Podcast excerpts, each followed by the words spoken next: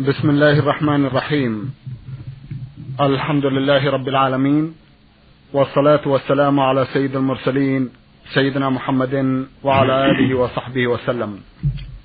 مستمعي الكرام السلام عليكم ورحمة الله وبركاته وأسعد الله أوقاتكم بكل خير. هذه حلقة جديدة مع رسائلكم في برنامج نور على الدرب. رسائلكم في هذه الحلقة نعرضها على سماحة الشيخ عبد العزيز بن عبد الله بن باز الرئيس العام لإدارات البحوث العلمية والإفتاء والدعوة والإرشاد. في بداية لقائنا نرحب بسماحة الشيخ ونشكر له تفضله بإجابة السادة المستمعين فأهلا وسهلا بالشيخ عبد العزيز. حياكم الله وبارك حياكم الله. أولى قضايا هذه الحلقة تسأل عنها إحدى الأخوات المستمعات تقول امرأة متدينة. أختنا بدأت تقول أنا أحبكم في الله سماحة الشيخ عبد العزيز وأكثر الدعاء لكم في كل وقت ولا سيما في أوقات الصلوات وأرجو إفادتي عن حالة تنتابني أثناء تلاوتي للقرآن الكريم ولا سيما عند المرور بآيات الرحمة والمغفرة وآيات التحذير والترهيب من عذاب الله وبأسه. وأعود وأكرر هذه الآيات مع الإحساس ذاته. وهل هناك من توجيه جزاكم الله خيرا. بسم الله الرحمن الرحيم. الحمد لله. وصلى الله وسلم على رسول الله وعلى آله وأصحابه ومن اهتدى بهداه. أما بعد فأقول أولا أحبك الله الذي أحببتني أحببتني له. وأسأله سبحانه يتقبل دعاءك وأن يستعملنا جميعا في طاعته وأن يعيدنا من شرور أنفسنا ومن سيئات أعمالنا. أما سؤالك عما يعتريك من الخشوع والخوف من الله عز وجل عند المرور على آيات الرحمة وآيات العذاب فهذا يدل على خير عظيم. وكان وقد كان رسول الله عليه الصلاة والسلام في تهجده بالليل إذا مر بآية رحمة وقف عندها يسأل وإذا مر بآية عذاب وقف عندها يستعيذ وإذا مر بآية فيها تسبيح سبح هكذا روى لنا حذيفة بن اليمان رضي الله عنه عن النبي صلى الله عليه وسلم أنه كان يفعل هذا في تهجده في الليل.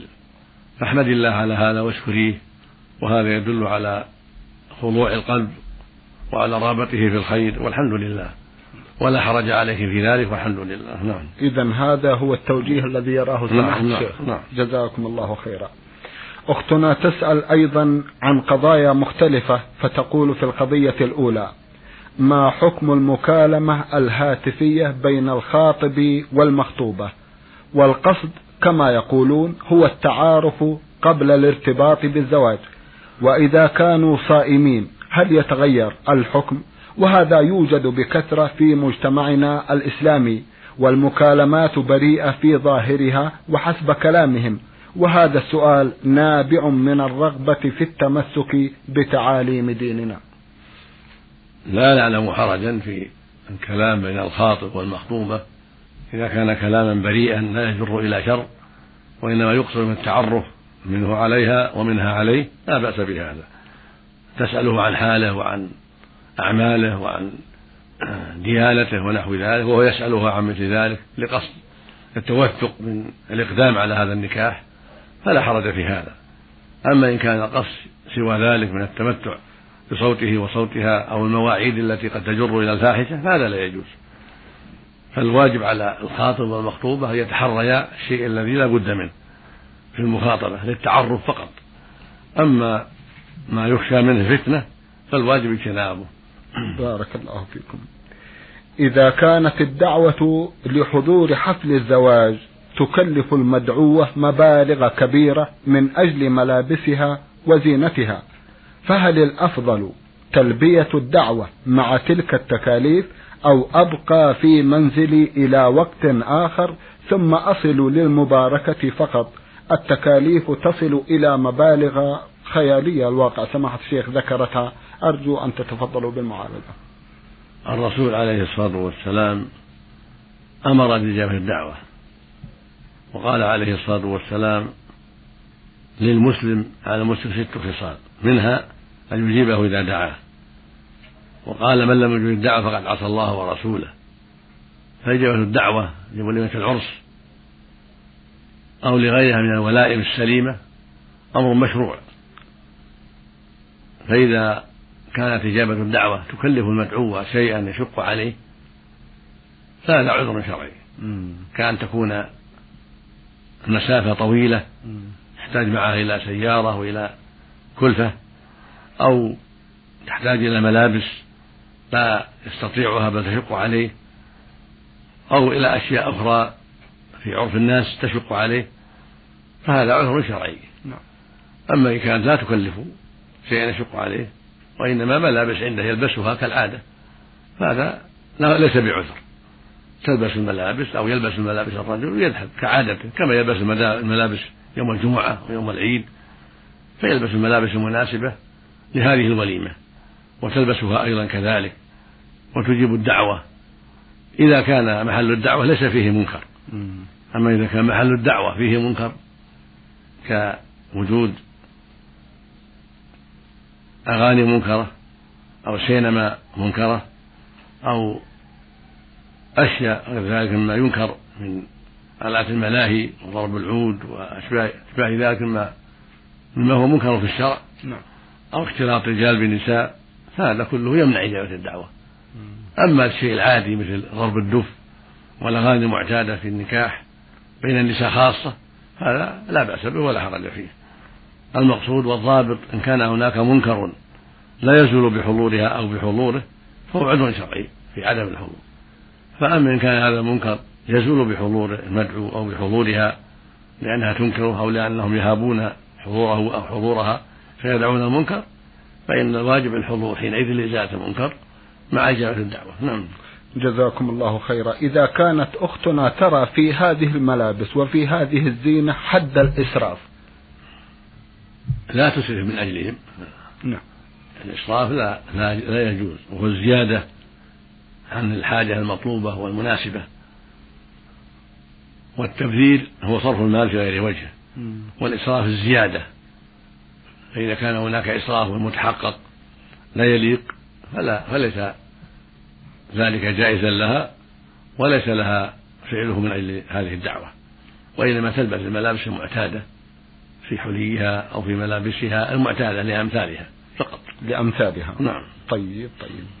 أفيدونا عن حكم المربيات من غير المسلمات ولا سيما إذا ظهر منهن نقل لغاتهن وطباعهن وطريقة ملابسهن إلى الطفل والطفلة. نرجو التوجيه في هذا الأمر الذي عمت به البلوى وأصبح يتألم لوجوده كل مؤمن ومؤمنة. الأطفال أمانة. الأطفال أمانة عند أبيهم وأمهم. فالواجب ألا يتولى تربيتهم إلا من هو يؤمن بالله واليوم الآخر. ويرجى منه الفائدة لهم والتوجيه الطيب. أما يتولى الأطفال نساء كافرات هذا منكر لا يجوز. وإذا كان في الجزيرة العربية صار منكرا من جهتين. من جهة أنه أنهن يربين أطفالا مسلمين وهذا خيانة للأمانة. ومن جهة أن الجزيرة العربية لا يجوز أن يطلب فيها أن يجعل أن يسبع فيها كافر أو يقيم فيها كافر. فالواجب ألا يقر فيها إلا مسلم. لأن الرسول صلى الله عليه وسلم أمر بإخراج المشركين وأوصى بذلك من هذه الجزيرة. فلا يجوز لأهل الجزيرة أن يستقدموا الكفرة للتربية أو للعمل لأنهم ممنوعون من هذا. فإذا استقدمت المربية من النصارى أو غير النصارى كالبوذية أو غير البوذية من الكفرة هذا لا يجوز لأمرين. أحدهما أن هذا خيانة للأمانة فالتربية أمانة والأطفال أمانة فلا يجوز أن يربي الأطفال إلا مؤمنة تقية يرجى فيها الخير. حتى لو كانت مسلمة إذا كانت فاجرة خبيثة لا ينبغي أن تولى على الأطفال ولو كانت مسلمة إذا كانت رديئة الدين ضعيفة الدين. الأمر الثاني أن هذه الجزيرة لا يجوز أن يستخدم لها غير المسلم فلا يستخدم عمال كافرون ولا خادمات كافرات ولا مربيات كافرات. هذا هو الواجب على المؤمنين أن يحذروا ذلك. لأن الرسول صلى الله عليه وسلم أوصى بإخراج المشركين من هذه الجزيرة. ولأن هذه الجزيرة جزيرة مهد الإسلام ومنبع الإسلام فلا يجوز أن يجتمع فيها أن يجتمع فيها دينان بل يجب أن يكون السائد فيها هو دين الحق هو الإسلام فقط. ويجب على ولاتها وعلى سكانها أن يحذروا جلب الكفار في إلى هذه الجزيرة. إلا من ضرورة قصوى يراها ولي الأمر لنفع المسلمين. في أشخاص معينين. نعم. بارك الله فيكم. هنا رسالة وصلت إلى البرنامج من أحد الإخوة يقول صاد عين ألف من السودان. أخونا يقول عندنا في السودان إذا مات شخص يجتمع الناس بعد الدفن؟ والسؤال هل يجوز للداعية أن يذهب إليهم ويدعوهم إلى الإسلام وينكر عليهم فعلهم هذا؟ وهذا الداعي يذهب بنية الدعوة إلى الله ويبين الحق من الباطل وهو لا يجالسهم ولا يأكل عندهم بل إنما قصده يبلغ دعوة الله لكونهم مجتمعين ثم ينصرف ولا يجالسهم. أسأل هذا لأن بعض الإخوة لا يرون الذهاب بقصد الدعوة لأنهم في منكر. أرجو التوضيح بالتفصيل. جزاكم الله خيرا. ذهاب الدعاة إلى المجتمعات المخالفة للشرع للدعوة والتوجيه أمر مطلوب لأنها فرصة ينبغي أن تستغل. وكان النبي صلى الله عليه وسلم يمر على مجامع الكفرة في منى يدعوهم إلى الله ويطلب منه أن يؤوه حتى يبلغ رسالات الله.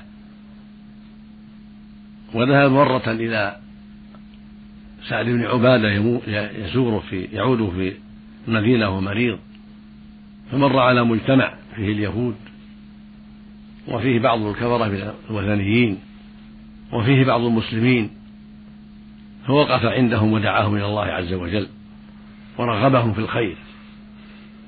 فالدعاة إذا زاروا بعض المجتمعات المنحرفة كالذين يجتمعون بعد موت الميت يقيمون مأتما عند أهل الميت يعلمهم يقول هذا ما يجوز أهل الميت لا يقيمون للناس مأتما ولا طعاما ولا يجمعون الناس ولكن إذا بعث إليهم جيرانهم طعاما أو أقاربهم طعاما فلا بأس بهذا.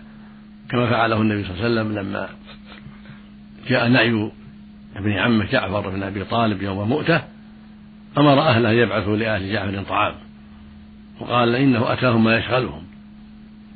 هذا لا بأس به بل هو مشروع. أما كون أهل الميت يقيمون مأتما يقيمون طعاما للناس يجمعونهم هذا لا يجوز هذا من عمل الجاهلية. نعم. كذلك الاجتماعات على المولد يكون مثل الاحتفال بالمولد في أي مكان فيأتيهم الدعاة ويقول هذا الاحتفال لا يجوز وليس في الشريعة موالد يحتفل بها ولم يشرع هذا النبي صلى الله عليه وسلم لا في مولده ولا في مولد غيره. ولم يفعله الخلفاء الراشدون مع نبيهم عليه الصلاة والسلام ولا بقية الصحابة ولا التابعون ولا أتباعهم بإحسان حتى ينتبه الناس لهذه البدع ويحذروها. هذا كله لا بأس به. طيب. إنما المنكر أن يحذر أن يحضر معهم للمشاركة فقط. أما إذا حضر لا للمشاركة بل للدعوة والتوجيه والإرشاد ثم ينصرف هذا مأجور غير مأجور. بارك الله والله المستعان. الله المستعان. الرسالة التالية وصلت إلى البرنامج من الرياض وباعثتها إحدى الأخوات المستمعات تقول نون حا صاد. أختنا تقول حجيت الفريضة مع والدي وعمري عشرون عاما وفي أثناء الطواف أو السعي تقام الصلاة وأصلي مع الإمام وأنا لا أعلم هل الوقت هو وقت الظهر أو العصر لأني كنت مرتبكة من الخوف وكثرة الحجاج ثانيا طفت طواف الوداع وأنا على غير طهر وأعلم أن التي على تلك الحالة لا يسقط عنها طواف الوداع لكني استحييت أن أقول ذلك في وقته. وكذلك دخلت حرم المدينة وأنا على تلكم الحالة أي على غير طهر. وسؤالي الآن هل أعيد فريضة الحج أم تنصحونني بشيء أفعله؟ جزاكم الله خيرا. أما الصلاة التي صليت فيها مع الإمام وأنت لا تعرفين ما هي هل هي الظهر أو العصر فعليك أن تعيدي الصلاتين صلاة الظهر وصلاة العصر التي لم تتحققي فعلها. ذلك اليوم بالنية عن ذلك اليوم. تعيدين الصلاة عن ذلك اليوم صلاة الظهر وصلاة العصر. وأما طواف الوداع الذي طفتيه وأنت على غير طهارة فعليك دم لأنك ما طفت في الحقيقة. الطواف بغير وضوء غير شرعي ولا يجزي. فعليك ذبيحة تذبح في مكة للفقراء. توكلين شخصا ثقة من أهل مكة أو من المتوجهين إليها للعمرة أو للحج حتى يذبحها عنك. بالنية عن طواف الوداع والحمد لله. أما ما يتعلق بالمدينة فليس عليه شيء لأنك أخطأت ولكن ليس عليه قضاء شيء. إذا صليت دخلت المسجد النبوي وأنت على غير طهارة فليس عليك شيء. لكن إن كنت صليت بغير طهارة صلاة الفريضة فعليك أن تعيديها أما مجرد دخولك المسجد من دون طهارة فليس عليك عنه شيء. نعم. بارك الله فيكم. هذا الاستحياء الذي يذكره كثير من أخواتنا المستمعات لعل لسماحة الشيخ توجيه بخصوصه. نعم نعم. لا يجوز الحياة في مثل هذا. هذا الحياة ليس بعذر. والله لا يستحي من الحق سبحانه وتعالى. فإذا كانت المرأة وقت الطواف أو وقت الصلاة على غير طهور تقال على غير طهور كالرجل تذهب إلى زمزم إلى محل آخر تتوضأ للصلاة ولا تصلي بغير طهارة ولا تطوف بغير طهارة. هذا ليس في حياة. كل الناس يحدثون. المرأة والرجل. كل واحد يقع من الحدث. الرجل والمرأة والصغير والكبير حتى الأنبياء إذا أحدثوا توضأوا وهم أشرف الناس. فالحاصل أن هذا ليس في حياة. ولما سألت أم سليم النبي صلى الله عليه وسلم عن الاحتلام قالت يا رسول الله إن الله لا يستحي من الحق. هل على المرأة من غسل إذا احتلمت؟ فقال النبي نعم إذا رأت الماء. والله يقول والله لا يستحي من الحق. فالمقصود أن الواجب على المؤمن أن يقول الحق ولا يستحي. وهكذا المؤمنة عليها أن تقول الحق ولا تستحي في هذا. سواء كان في مسألة الوضوء أو غسل الجنابة أو غير ذلك. نعم. بارك الله فيكم. الرسالة التالية وصلت إلى البرنامج من أحد الإخوة المستمعين يقول بل المرسلة نجاة من جدة. أختنا تسأل عن مجموعة من القضايا. تسأل في سؤالها الأول وتقول سمعت أنه لا يجوز لبس الخاتم في السبابة والوسطى لأن فيه تشبها بقوم لوط فهل هذا الكلام له أصل من حديث صحيح؟ لا أعلم له أصلا نعم ولا حرج في التختم في الأصابع كلها في حق المرأة لأنه من الجمال والزينة. أما في الرجل فالخنصر أولى جعله في الخنصر أولى. نعم. كان النبي عليه الصلاة والسلام يجعل الخاتم في خنصره عليه الصلاة والسلام. ولا بأس يكون في اليمنى أو في اليسرى. نعم. أختنا أيضا تسأل وتقول سمعت أن هناك بعض المشروبات تحتوي أيضا على شيء من الكحول. وقرأت في كتاب الخمر بين الطب والفقه للدكتور محمد علي البار أن فيها نسب نسبا ضئيلة من الكحول ولكن معالجته بمواد أخرى حالت دون الإسكار لكن المادة موجودة لأن هناك قاعدة علمية تقول إن المادة لا تفنى ولا تستحدث. فهل يحرم تناول تلك الأشياء؟ القاعدة في هذا مثل ما قال النبي صلى الله عليه وسلم. ما أسكر كثيره فقليله حرام. إذا كان ذلك الشيء كثيره يسكر يغير العقل فقليله محرم. أما إذا كانت المادة فيه ضعيفة لا يسكر معها كثيره فلا حرج في ذلك ولا يضر. هذه القاعدة الشرعية. سواء كان ذلك يشرب أو يؤكل. كان كثيره يسكر حرم الكثير والقليل. فإن كان كثيره لا يسكر. لم يحرم لا كثيره ولا قليله. سواء كان مطعوما أو مشروبا. نعم. سمعت أن هناك قائمة أصدرتموها تحتوي على شحم الخنزير وحذرتم من استعمالها كبعض أنواع الصابون والحليب والجبنة ولكني لم أحصل على شيء من هذا فهل ما قيل صحيح؟ ليس بصحيح لم يصدر منا شيء في هذا. ليس بصحيح. نعم.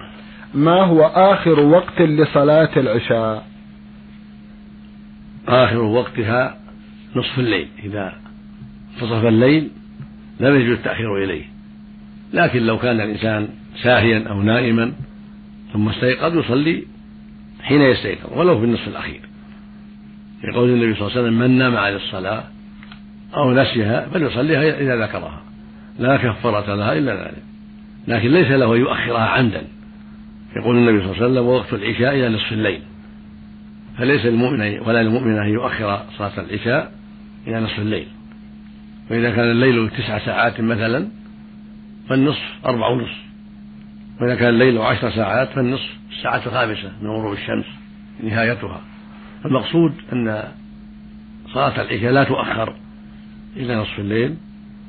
ولا مانع من تأخيرها إلى قرب نصف الليل إلى مضي ثلث الليل لا حرج في ذلك.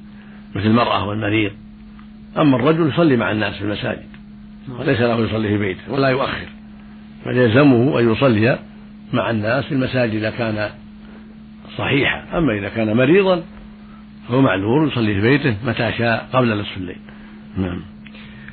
أخ من جمهورية مصر العربية بعث برسالة يقول المرسل عبد الرحمن مبروك سلامة. له مجموعة من الأسئلة. سؤاله الأول يقول هل يجوز لوالدي أخذ مصاريف زواجي مني وهو في حالة ميسرة وأنا موظف بسيط ليس لي سوى المرتب؟ أعد يقول هل يجوز لوالدي أخذ مصاريف زواجي مني وهو في حالة ميسرة وأنا موظف بسيط ليس لي سوى المرتب. ليس له ذلك ولا يجوز. لقول النبي صلى الله عليه وسلم لا ضرر ولا ضرار. حتى لو كان محتاجا ليس له يضرك. وعليه يستعمل الأسباب الأخرى كالقرض والتجارة والأسباب التي يستطيعها في جلب المال. أما أن يضرك فليس له ضررك. فلا يأخذ مالك الذي تزوج به أو تنفقه على أولادك أو على زوجتك. ليس له ذلك وإنما عليه أن يطلب سببا آخر وعملا آخر. فالحاصل أن ما دام بهذه الحال ميسورا والحمد لله فليس له يأخذ المصاريف التي تعدها للزواج أو تعدها لحاجتك وحاجة أهلك. نعم. أما الزيادة فلا بأس. لو أخذ منك زيادة فيها فضل أو طلب منك ذلك فلا بأس. تعطيه ما طلب يقول النبي صلى الله عليه وسلم. إن أطيب ما أخذتم من كسبكم وإن أولادكم من كسبكم. لكن ليس له أن يضرك. نعم. كأني فهمت من السؤال سماحة الشيخ أن الوالد يريد أخذ المصاريف التي دفعها من أجل زواج ابنه والابن هو السائل. اللي فهمنا من كلامه أنه حد مصاريف ليتزوج بها؟ فيريد أبوه أن يأخذها هذه المصاريف هذه النقود التي أعدها ليتزوج بها. يريد أبوه أن يأخذها لينتفع بها هو. طيب. ويحول بينه وبين الزواج. مم. هذا اللي فهم من سؤاله وإذا كان على الفهم الثاني؟ الفهم الثاني ما هو؟ إذا كان الوالد قد دفع مصاريف الابن للزواج ثم أراد من الابن أن يسدد تلك المصاريف. هذا في التفصيل. كان الابن يستطيع حق أن يسدد وإن كان فقيرا فليس لأبي حق في هذا. بل عليه يزوجه إذا كان أبوه يستطيع. طيب. نعم. هل يجوز لوالدي خصم مصوغات زوجتي سدادا في مصاريف زواجي؟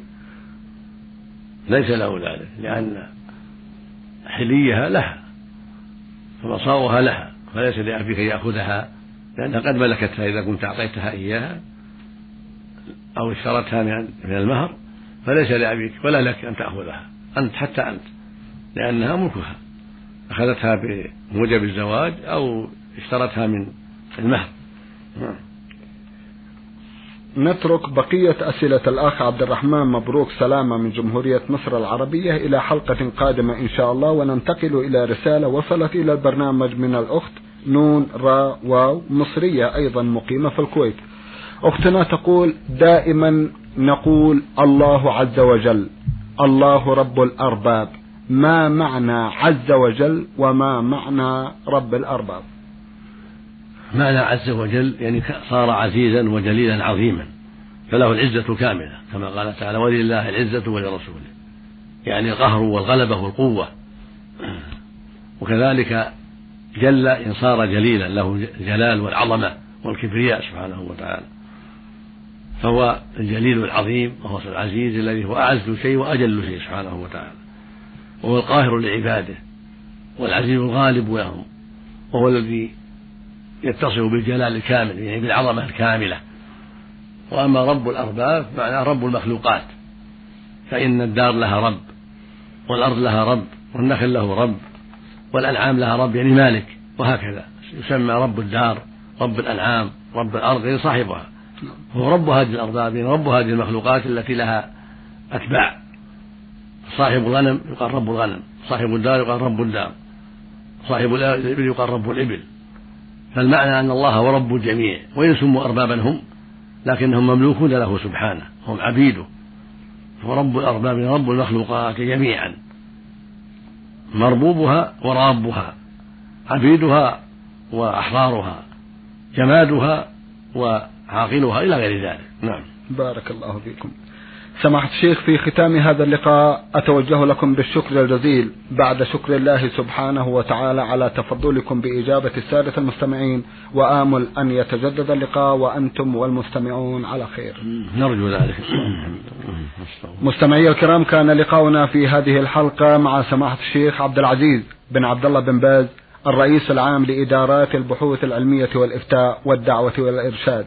من الإذاعة الخارجية سجلها لكم زميلنا مطر محمد الغامدي. شكرا لكم جميعا وسلام الله عليكم ورحمته وبركاته.